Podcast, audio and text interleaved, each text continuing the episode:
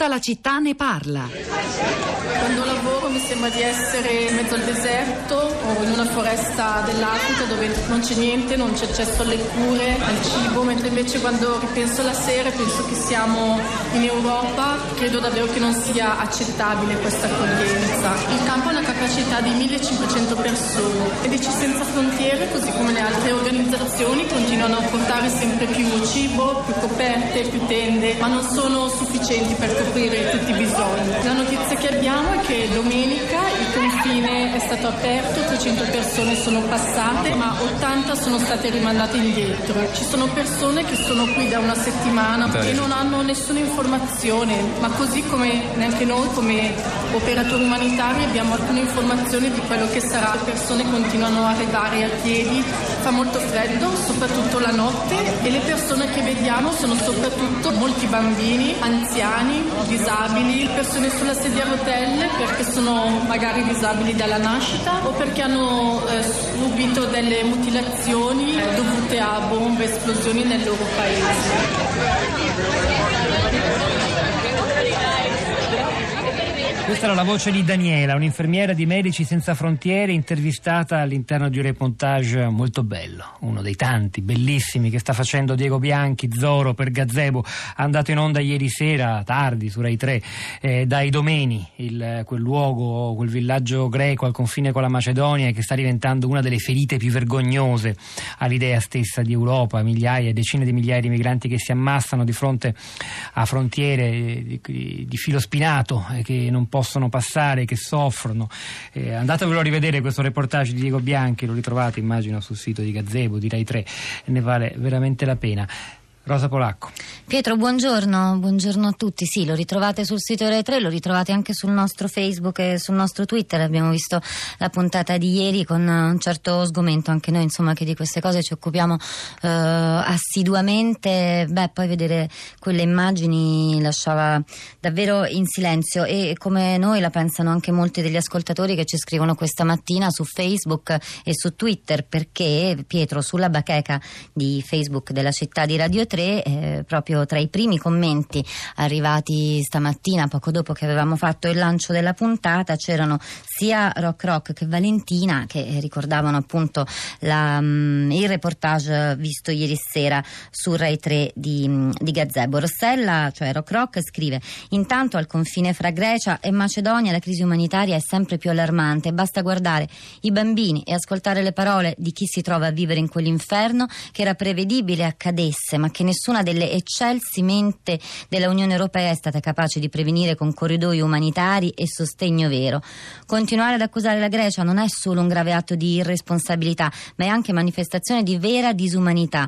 Sono le toccanti parole di questo ragazzo siriano che ci dovrebbero far riflettere e interrogare su quel che siamo diventati. E il ragazzo siriano era uno delle persone intervistate ieri sera da Diego Bianchi e le parole che cita eh, Rock Rock sono se avessi saputo di venire a morire in Europa Europa avrei preferito morire in Siria, la mia terra. Non mi aspettavo che l'Europa ci trattasse così. E c'è anche Valentina, dicevo, che scrive: Ieri ho guardato con grande apprensione, anche dolore, senso di frustrazione e impotenza i filmati proiettati su Italia in diretta e Gazebo, che ci arrivano dalle zone di frontiera fra Grecia e Macedonia.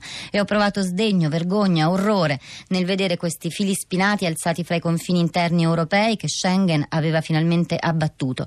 La prima cosa che ho pensato è che nazioni che alzano reti e fili spinati non hanno capito il senso politico, culturale e umano della portata di questa nostra azione di unificazione dei paesi europei. E ho anche pensato che se non l'hanno capito è tempo che lo capiscano e poi decidano se continuare a stare dentro l'Unione Europea o uscirne, perché questo atteggiamento è intollerabile. Ho pensato ancora che se tanti, pure in Italia, pure nel paese che ha dato il via al pensiero europeista come oggi lo conosciamo attraverso le tesi di Ventotene, Atene. Un po' di colpa ce l'ha la politica che ha scaricato sull'Europa la sua inade- inadeguatezza, ma tanta responsabilità e irresponsabilità ce l'hanno anche i media. Ancora sono molti, moltissimi commenti, testimonianze, link, porte che si aprono su altre stanze che ritrovate questa mattina sul mm, nostro profilo di Facebook. Sara, per esempio, ci scrive eh, il punto di vista della scrittrice senegalese Fatou Diom in un dibattito nella TV francese. L'accordo, eh, qui c'è un virgolettato di Fatou Diom.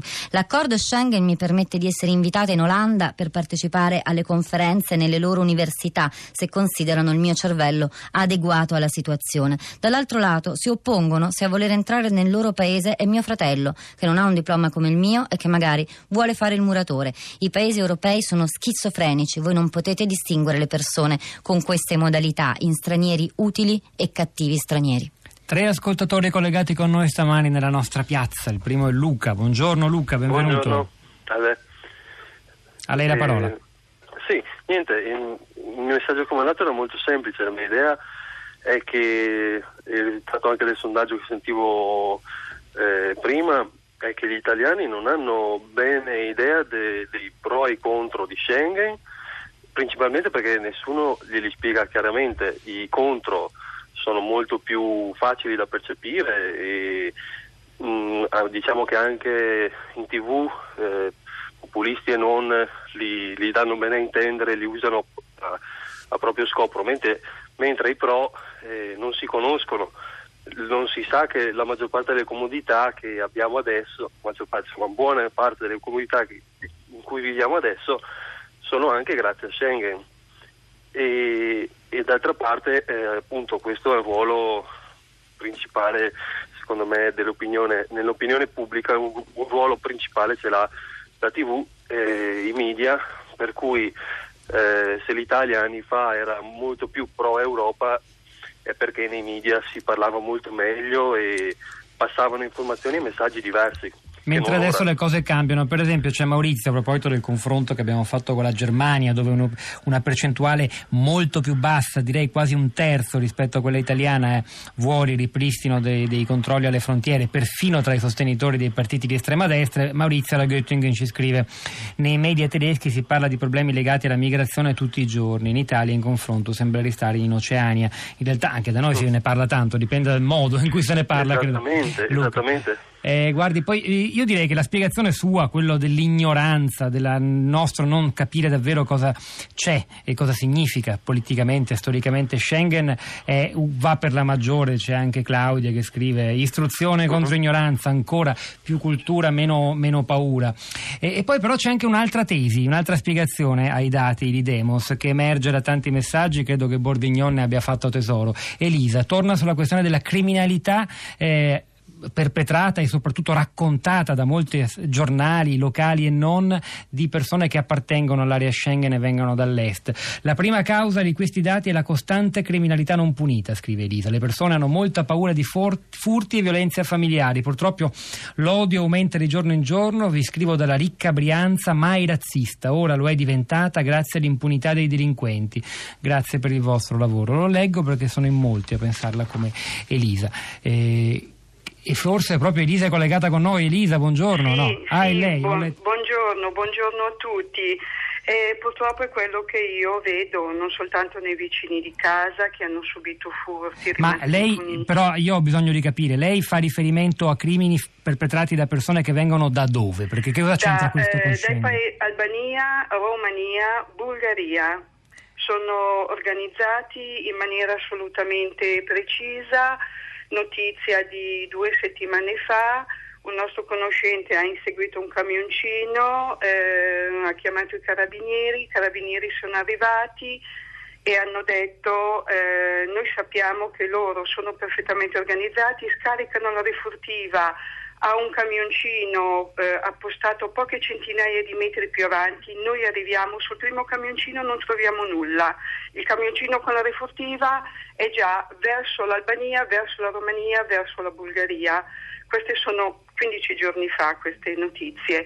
Purtroppo la gente ha tanta paura, anche perché queste persone si presentano con mazze ferrate, cose molto impegnative e hanno paura di essere uccisi, hanno paura che i figli vengano minacciati, le mogli stuprate, quindi è difficile. E lei pensa È che di- siano solo i romeni a fare questo, Elisa? Eh, no, eh, sono- io non eh, cerco di resistere a questa angoscia dilagante, sono eh, i delinquenti che però purtroppo sanno che in Italia ci sono delle maglie molto larghe all'interno e mm, sono impuniti. Un altro Questo è- ascoltatore poco fa parlava di turismo criminale. Io accolgo questi messaggi perché sono una delle spiegazioni che sono state date Sì, sì, de- sì, del sono sondaggio DEM. assolutamente una delle spiegazioni che hanno portato Non so se sia così, ma è interessante che questa sia la vostra opinione stamani, Elisa. Buongiorno, grazie. Rosa. Allora, ancora su Facebook con la sfiducia. Giancarlos dice: Ho perso fiducia nell'Europa da quando ho visto gli stipendi milionari di funzionari, dirigenti e parlamentari. Se la pro- politica produce solo privilegi, non è politica, è rapina a danno dei deboli. E poi Assunta che scrive: Il fallimento totale dell'Unione Europea sarà proprio ritornare indietro a prima del 1985 perché ci sentiamo gravemente minacciati dai nostri simili che scappano veramente minacciati, non per una probabile minaccia. Mettiamo la testa sotto la sabbia come lo struzzo. Poi avvenga quello che avvenga, a noi non riguarda, l'importante è vivere tra di noi in sicurezza e non sarei stupita se tra breve inizieremo ad alzare mura alte nei nostri giardini casalinghi come nel Medioevo, guardandoci dallo spioncino con sospetto e paura. Avevamo buttato giù le mura perché inutili, ma la storia precedente è stata dimenticata. Roxana, buongiorno, benvenuta. Buongiorno, chiedo scusa per la voce. Prego. Io sono italiana di padre iraniano e sono cresciuta nel settore diplomatico gli argomenti sono molti che affrontate. E intanto la signora della Brianza, io vado e vengo dal Trentino che è bersagliato di furti da due anni in maniera tremenda e questo è un appunto. E io vedo che eh, tutti noi ci occupiamo dell'effetto, ossia questa gigantesca macchina che si sta organizzando per i profughi di varia provenienza. Vogliamo ricordare che questo problema c'è da anni e che l'Italia è sempre stata una frontiera dagli albanesi ai nordafricani, ai barconi di ogni ordine e tipo e si parla troppo poco del costo eh, economico che abbiamo per tutto questo e bisogna farsi valere su questo argomento in CE. Il discorso non è Schengen, perché vede, adesso accogliere, mi dispiace essere drastica, io ho vissuto... Anche perché siamo in chiusura, è davvero una battuta. Roxana. Accogliere tutti quanti così non è il punto, bisogna, eh, non dico i siriani, bisogna arginare tutto prima, perché io per anni sono stata a sportello a rifiutare visti a iraniani abbienti perché non corrispondevano a determinati eh, crismi È stata- della richiesta visto e adesso noi accogliamo tutti. Noi dobbiamo occuparci del problema immigrazione alla fonte. Grazie Roxana, è stata chiara. Rosa.